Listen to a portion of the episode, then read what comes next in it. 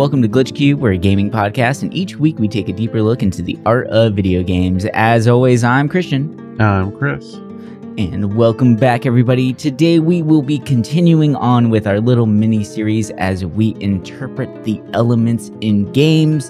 And today we are tackling air. Air is a very interesting element when it comes to video games because it can be used in some very creative ways, from thematic um, thematic themes, right? Yeah, I think I did that last time too. thematic themes, interesting mechanics, just crazy scenery, just beautiful settings. Wind and air can be used very creatively, and we have gathered some games that have done just that.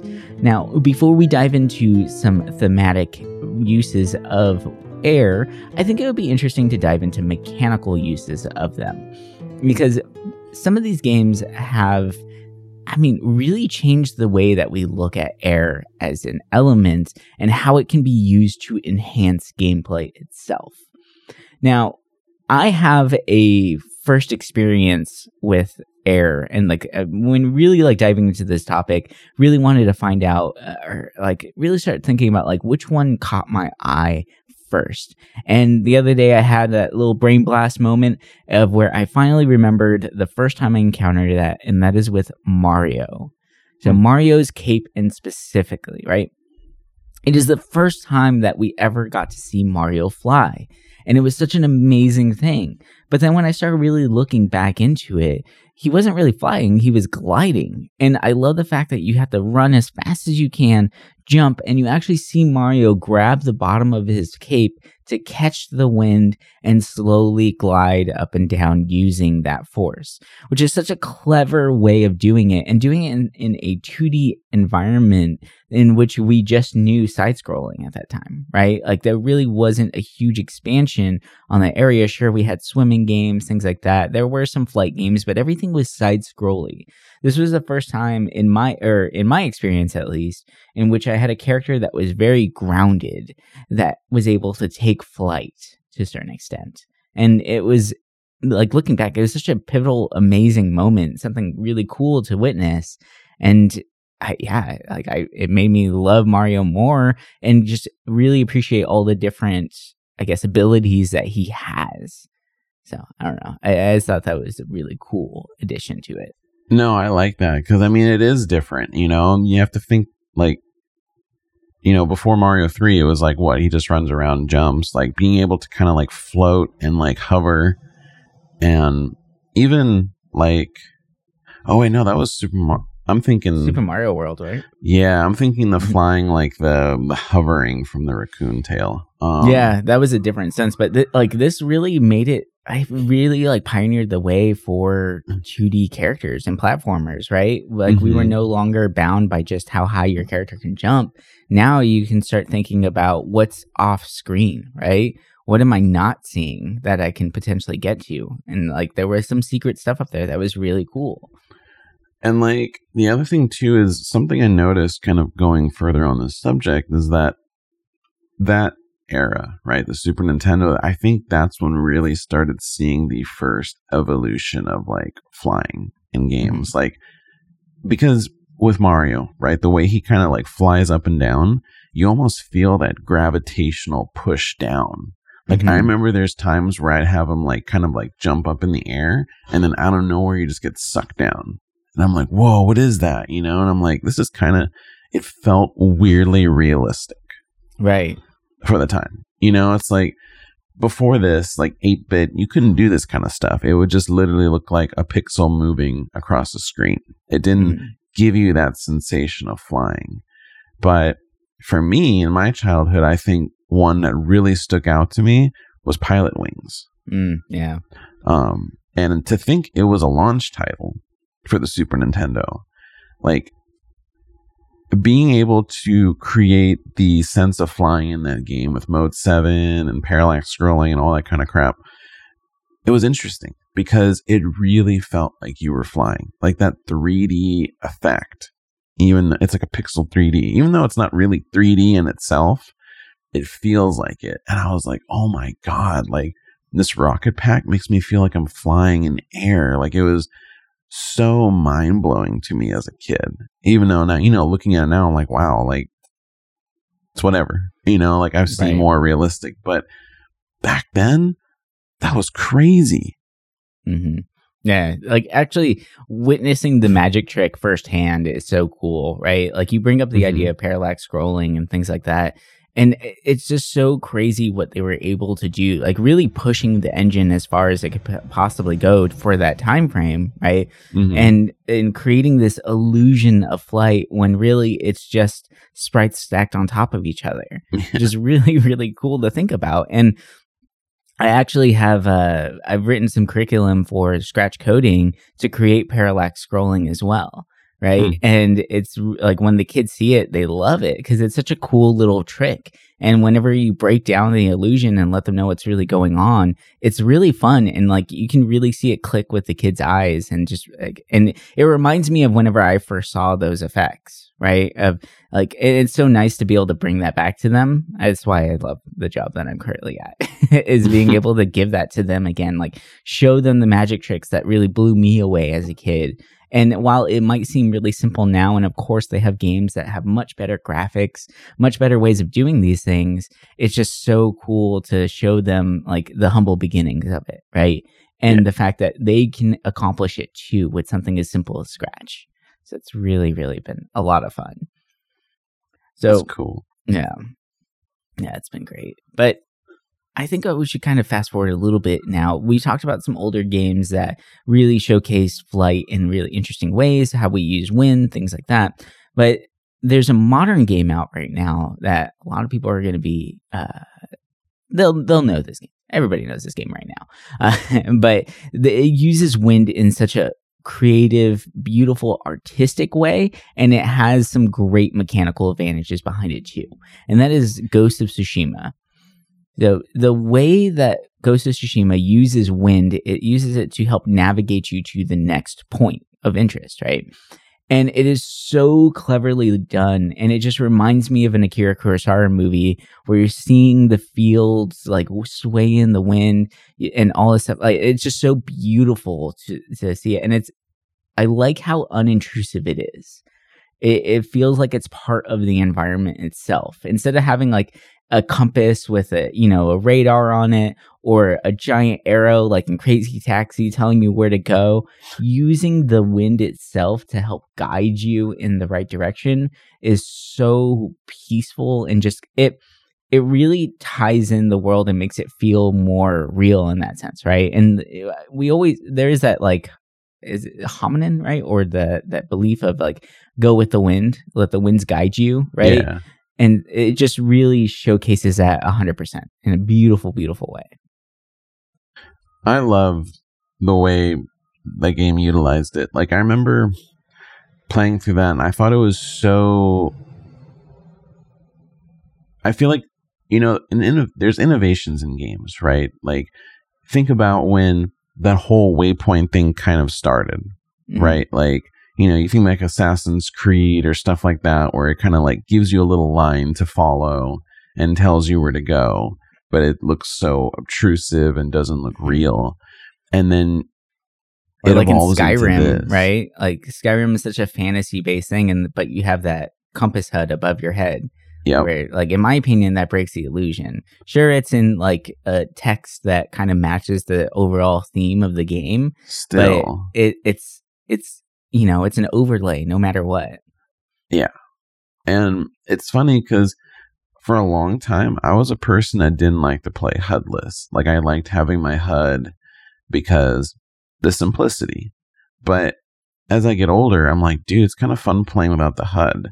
Mm-hmm. And with Ghost, having a word, the waypoint is now just wind, it was so cool. Like, it'd be awesome if more games did something like this like wind is probably the easiest way to guide somebody. You know, like you're not going to be able to do it with fire. You're not going to be able to really do it with like water unless it's a, a water based game. But the way the wind went so well with everything else in that game, it's crazy. You know, you would sit in like the bushes and you would see the wind just blow down on you. And it's, I think that game changed a lot on the viewpoints of how I look at wind. You know, Mhm. like I always kind of took it for granted. And now when I play games, I always look at the wind mechanics, right? Like, is my are my clothing like blowing the right direction of what the wind is Mhm. supposed to be? And in that game, it always did. And I'm like, it just felt real. And that's something that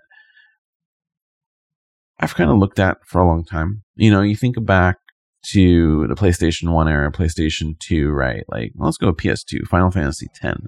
I remember being blown away. This is going to sound stupid of like the way the hair blows in the wind. oh yeah. And it's it's crazy that for a long time I feel like no one really focused on the realism of that. And I feel like now we're just starting to see it, but even then it's not there. You know, and Mhm. I'm also thinking. Oh, I'm also thinking like also with Elden Ring too and Breath of the Wild about the like the the turret or the well in Elden Ring it's the um, the torrents that shoot you up in the air while you're riding on your horse. Mm, right. You know. Yeah. The updrafts, right? Yeah. Yeah. Yeah.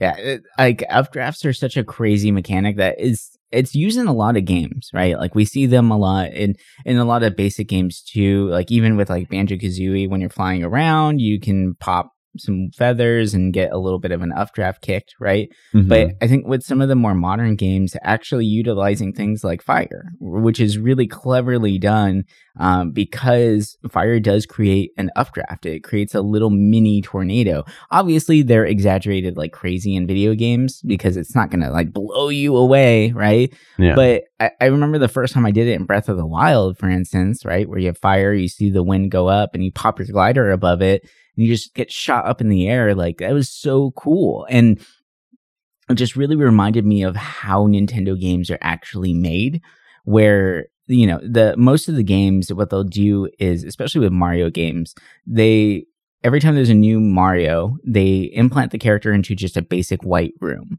no no levels no nothing just kind of basic stuff that you can just jump around and play in and you can totally feel that with breath of the wild that they just created a playground for you to just explore things for a while and then they expanded the world from that and you can feel that a lot with these updrafts, being able to reach areas that you didn't think were possible, or just the basic physics stuff, or even using the wind itself to help spread the flame to get to areas too, right? Like that Oh, was a really clever mechanic there. And like the, I remember the first time I saw that in a tech demo for Breath of the Wild, I was absolutely blown away.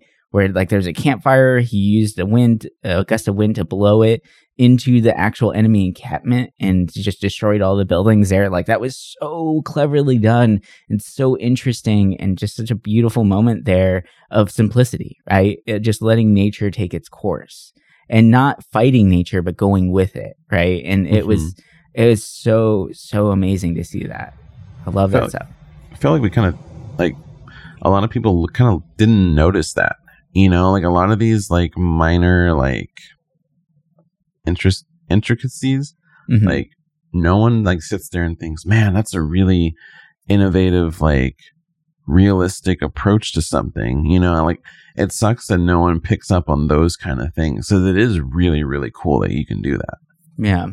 And well, know? that's the beauty of good design, right? Mhm. And that's something that's I I can't Um, there's a book about that too. I I can't remember exactly what it's called right now, but in the book they go over the fact that good design is invisible, right? Whenever Mm. you walk up to a door and you just instantly know how to open said door without having to think about it, that is good design. If you walk up to a door and you push it, but it's actually a pull, but it doesn't have like the right, you know, like handle on it to make sense of that, then you get really confused, right?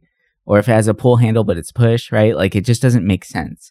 So it's it's that like good design is invisible, which I absolutely 100% agree to that. And this is an example of that with or both of these with Ghost of Tsushima and Breath of the Wild with the updrafts and fire. Like those are i- invisible designs that can fade to the background but are just so clever because they're able to do that. Mm-hmm. It's gorgeous stuff. Love it. Love it. Okay. So I think we should start touching on some games themselves that use wind in interesting ways. And the first game I want to go over is actually one that was canceled, unfortunately. Um, but it is 20,000 Leagues Above the Clouds. Now, mm. some people might not know about this game, but this game, you're basically a sky pirate, right? Or originally, the original intent was you were a sky pirate, and there's a you know a force that's able to from the land uh, reach up into the clouds and grab the floating islands and drag them down right? Like it's kind of what a lot of the sense says. Unfortunately the game never actually came out but the visuals that came out from it were just so stunning and gorgeous. And it really like from the the gameplay footage that we have available to us it's a real shame that this game never got released because it felt like this was going to be a true to life like be a sky pirate right? And it's i don't know man like i i love the visuals of this game. I thought it was like i remember i totally forgot this game existed. I remember being interested in when i first heard about it and then i never knew it was canceled. I just thought it was one of those games that came out and i never heard about it. Mm, yeah. And bringing this up i'm like oh man like I love the idea of Sky Pirates because we've only ever seen it in one other game, you know, and to see it in a much higher fidelity than like Skies of Arcadia, it's it's cool, you know, like it. I'm a sucker for worlds that are like you know islands floating in the air and you have to take an airship to get to it like I remember like Final Fantasy Nine, just the airships. I was like, mm-hmm. this is so cool. Like, I want more games like that. And like, like uh, this, Hilda's Flying Castle, so rad. Like, yeah, and someone's just like, there's got to be more games out there that do that. And I mean, this game looks like exactly kind of what I would want. And it's a bummer. Like, you would think, like, I don't know. I guess you can't go back and save things, but I feel like we're going to get something very similar to it, right? Like there's going to yeah. be one person who worked on the team to go with another group and uh, try to make it actually happen this time. I saw a game recently being kind of like they're like I follow a lot of people on Twitter and stuff that are like game developers. Mm-hmm. And a lot of them are like really small ones, but I saw someone trying to create something like this, but it it's like nowhere near completion. I I can't think of the name, but mm at least I see someone out there trying to attempt it. But you have to think making something like this, it's it's not an easy task, no. you know. Yeah, because with most like open world games, you're working on one plane, right? You just build out a land. Mm-hmm. But with this, we have to think about all directions, right? You have to start putting islands in areas that people wouldn't normally venture off to. And how do you simplify that enough to make it easy to travel between areas, but don't break the illusion of it being on a single plane, right? So, like, that's where the magic happens of the, what it looked like this game was able to accomplish. Unfortunately, we're not going to see it. At least, not the original intent of it. Right. Yeah. Something that this game reminds me of, though. Mm-hmm. Um, I don't know if you ever heard this. It came out recently and it kind of gives me the oh, I guess it gives me the same vibes because it's cities in the sky, but uh, Airborne Kingdom. Mm, I haven't heard of that one. So I was fascinated by this because basically it's a city builder, but you're on an airship, right? Oh, so cool. you're building a flying city, and you can't, you know, physics exists, right? So say on your wings, you're building all your city on the right side it's going to start tipping. Yeah. So you have to kind of balance it like a seesaw. You have to like keep the like build more propellers. Like it's interesting because it, it's pretty much realistic. You know, mm-hmm. you can't just have a huge floating city without all the power to keep it up there. And this this has been a game I played a little bit.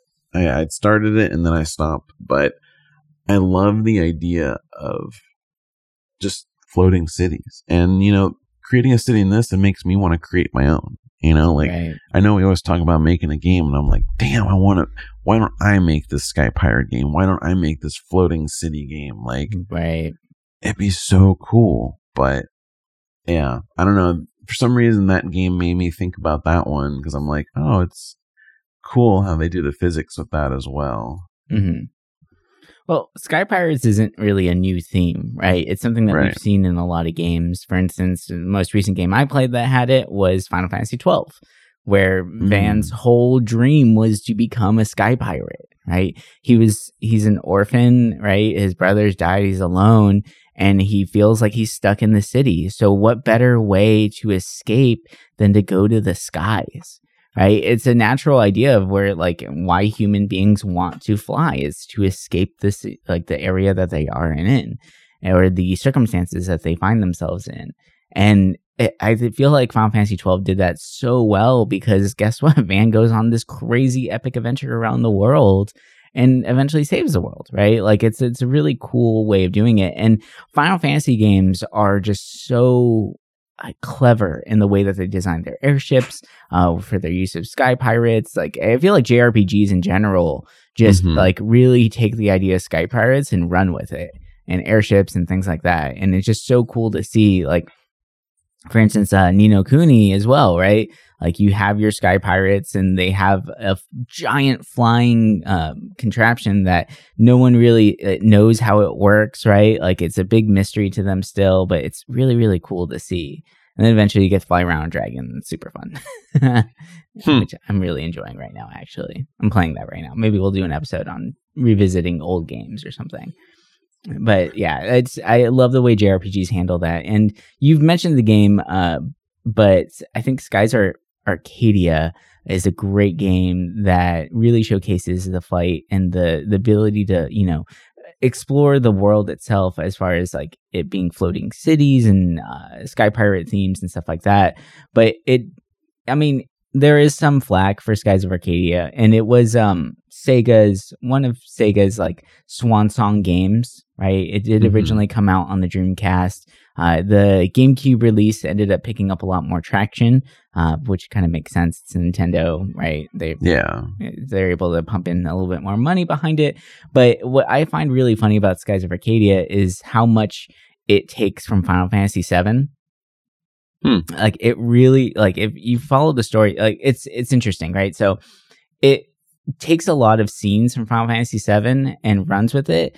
But the one thing that it does different that I guess could like separate them the two is instead of having a moody setting, it has a very upbeat setting where even the main character himself, like it, what JRPG have you played where the main character has both their parents and they're supporting of his decisions to be a sky pirate, right? Like, like that doesn't really happen in RPGs. Most of the time, you have a very broody, uh, like melancholy, mute main character. And this time you have a very upbeat main character and upbeat story, but it has a Mhm. lot of beats that are very similar to the Final Fantasies, which is really interesting. I never really thought about those two together. That's actually kind of cool. I mean, it makes sense because most RPGs try to follow that kind Well, of. one of the characters too idea. has a mechan- is an old man with a mechanical arm, right? Like, Mhm. and he's like a big burly dude too. So it's kind of funny, right? It's like, okay, that's Barrett, obviously. Like, okay, I get it, right? Like, it, but it's just funny that like because it's Sega and Sega, I would say has more of lightheartedness behind their games. Mhm. Um, that it takes that formula and then interjects um like lightheartedness, I guess, if for lack of better words there. Yeah. Yeah, I could see it. Uh that so I remember playing it on the Dreamcast. Uh and then I stopped and then I got it for the GameCube, which I still have to this day. Mhm. And I pretty much got to the same point and then stopped. But the GameCube version's cool because it adds a bunch of stuff. It adds like a whole new like wanted system so you can like do bounty hunts Mm. and the music they changed, which sucks. But anyway, that that game was so cool. Like I remember when it came out for the Dreamcast, even though I was kind of young, you know, early two thousands, I was, you know, twelve, something around that age, and I was like, "This is so cool," you know, like I loved RPGs at the time, and it was so different. Like you said, it was so bright and cheery and like you never really saw that in an RPG that often. And it, it because of that, it, it felt so different. And I think that's why it's kind of like a cult classic now because it stands out, right? No one's really done anything like it with the whole flying around because it was cool. You know, you, once you get the opportunity to actually like fly around, the world's kind of big mm-hmm. and there's a lot going on. And then there's, you know, flight battles and stuff like that. And it sucks that it hasn't been re released, surprisingly. Right. But since Sega is so happy about putting all their stuff on, you know, modern stuff, I mean, just look at the new Sonic Origins. It's like, dude, just just give us some of your other good games. You know, we don't need Sonic for the tenth million time. Right. But I I would put it up there as like one of my favorites. Right? Like I I mean I have a huge list of favorite RPGs, but like if you have the opportunity to play play them on one of those, preferably the GameCube, like try it out. It, it it's cool. It's different than RPGs we get nowadays. I mean, for me, most modern RPGs are kind of unimaginative. Mm-hmm. And, you know, you play something like that, and it's like, yeah, the main story is kind of your typical RPG, but the setting, the characters, like when you look at the time that it was made, it stood out.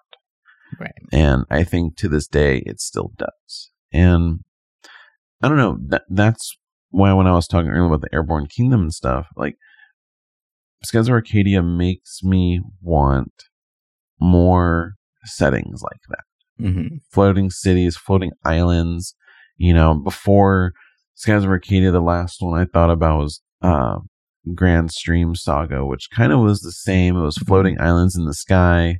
You know, their crystal gets taken and they go crashing into like the ocean that's underneath them. And I was like, that's a cool idea. Shitty game, but cool idea. Right. And it's it's interesting that that idea doesn't get explored more.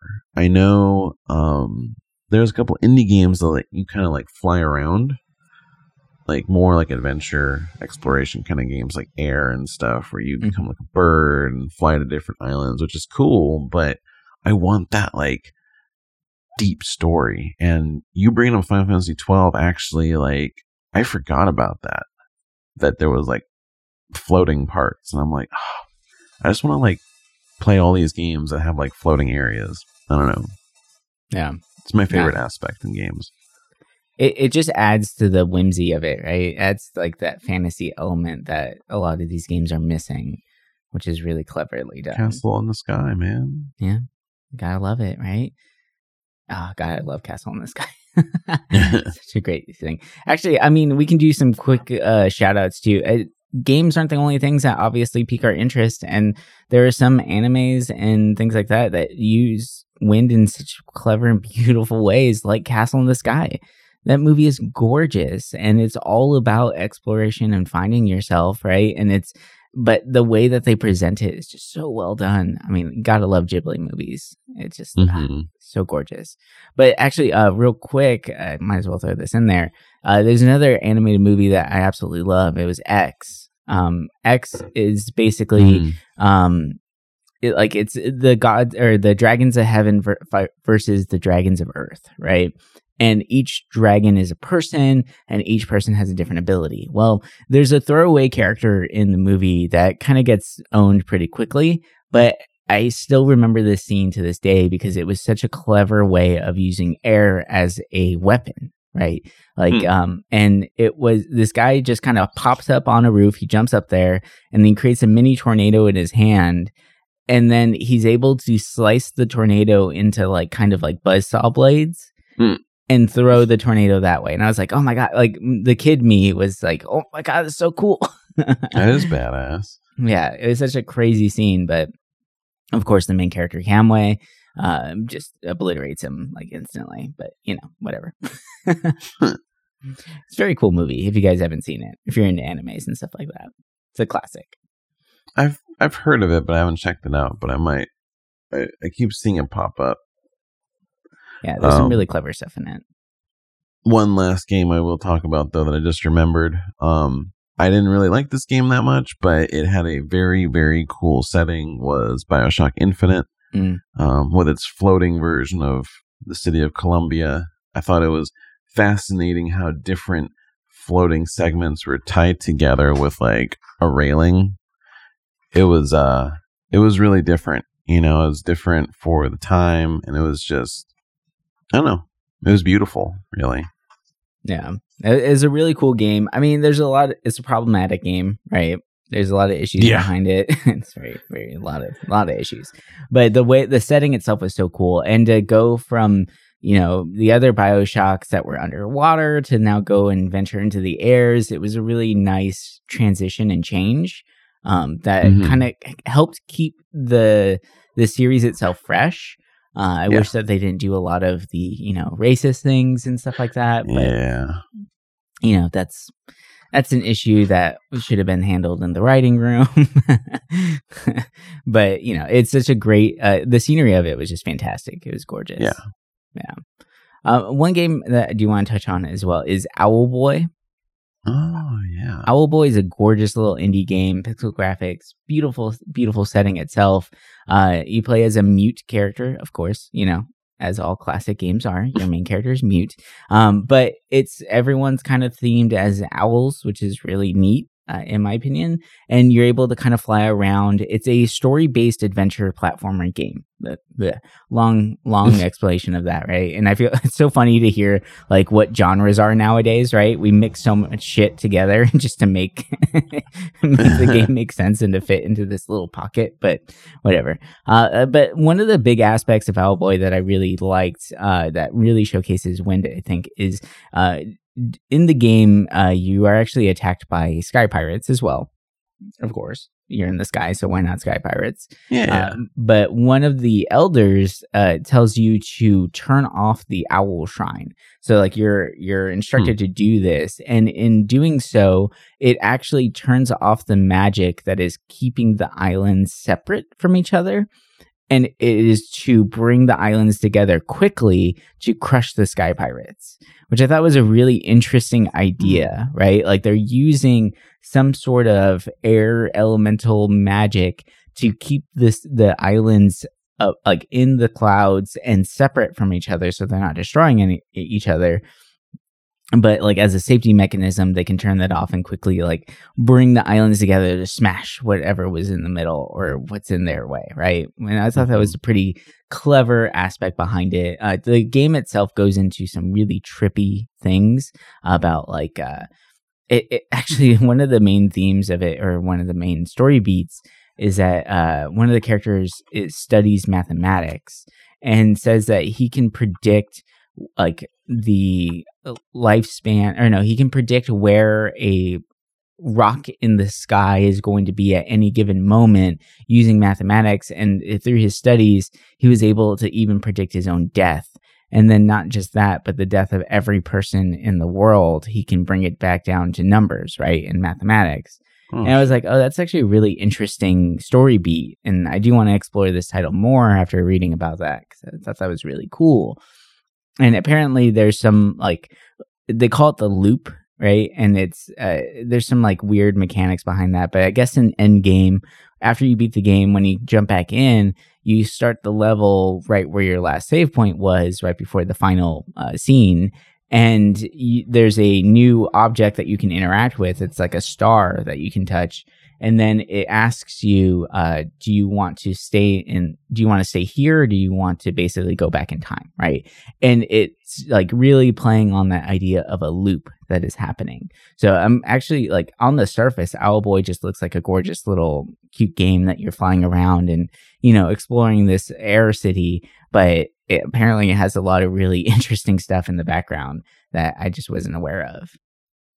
that's super cool. I didn't realize it was that deep. Like I, I've always wanted to play this game, and I, I have it. I just the graphics. I'm like, dude, it looks so beautiful. Like Yeah, the art is amazing, and I didn't realize, like, like you said with that story. I'm like, that actually sounds really good. I thought it was just gonna be like a very basic platformer, like nothing really special about it. But damn, that sounds amazing. Yeah, I know. I, I didn't know it was that deep, right? And I think it's so funny to think about that too, because it's it's a pixel game, right? And instantly when we see pixel games, we think not really elaborate stories, right? It's it's mm-hmm. a bad, I guess, like thought process for us to have, but it is something that we carry with us. With simple graphics comes simple mechanics, simple gameplay, simple stories. At least that's what our minds think. And a lot of these indie developers are really showing us that you know, these simplistic looking games can be so much more complex than they really are which I absolutely love. Mm-hmm. So, the last game that I that I have on my list is a game that shows the devastation of the wind, or what happens when the wind goes away, and mm. that is a game that's called The Stillness of the Wind. Um, so, with The Stillness of the Wind, it's a gorgeous, uh, like poly game. Um, kind of reminds me of Journey to a certain extent as far as the graphics go. Uh, but you're on a a very like rundown, impoverished area. Like you're in a very small house that looks like you kind of built it yourself, and you're just trying to survive and thrive in this environment that isn't really growing anything. You're in like a barren wasteland, right? And it seems like the wind has stopped, and without wind, we it's really hard to grow crops and survive. So I feel like that's kind of the the like the theme that they're playing on here, which is really interesting. It's just a gorgeous looking game. It's a sad game. Yeah. Yeah. I I was always interested in this game because it's just it, it's pretty and it's interesting that I I mean it's in the title, but I didn't think like, you know, like I was wondering like I thought, oh, it's just a little like kind of sad farming game you know, I didn't I didn't realize, you know, it it's like a the world's been ravaged and stuff. I was like, oh, like this makes it even more sad. Like this is like it it's a heartfelt game. I guess you could call it that. But it's just it's like one of those games you gotta experience. Mm-hmm. You know, you gotta see it to really like believe it. Yeah. Yeah, it's great. And some of this, uh, like the setting beats too, just really like the environmental storytelling in this is just so fantastic. Where, like, you know, propped up against a house, you'll see like a little shotgun for protection, you know, and like you're just playing this, this like unassuming farmer that's there just trying to live in like every night goes to sleep on their patchwork blanket that you can tell that they've fixed multiple times and in the farm itself like you see power lines that go nowhere right? Like mm-hmm. it's just it's interesting to and like your only interaction with the outside world is a traveling merchant that stops by every once in a while to help sell you things that you can survive off of. So it's just really really crazy. I i, I love this this story beat and this just the idea behind it. It's gorgeous. It it's different. It makes it more realistic. You know, like think about the world has changed and you're on your own. Like it, it really does feel like what would what would you do if you had a little farm, you know, in the middle of nowhere? Like it's it's real. Mm-hmm. Even though it's it looks very like I don't say cartoonish the way it looks, but it doesn't it, it feels like this is what would really happen and what you would really do. And right. the the consequences or the the devastation of the world, like how you would react to it. Mm-hmm. Yeah. It's fascinating. Yeah.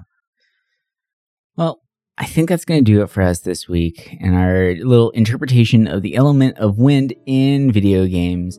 And there are a lot of games out there that use wind in very interesting ways. These are just some of them that we felt showcase them um, in very thematic, gorgeous ways that we wanted to discuss. And if there's any games out there that you guys really love how they showcase wind, let us know. And we have one more element to touch on in this little mini series. Uh, a little hint for you guys if you haven't been paying attention. The last one's going to be fire. and it is going to be a crazy one as well. But we hope you really enjoyed this little conversation that we've had discussing wind in games, and we will talk to you all next week. Uh, bye for now.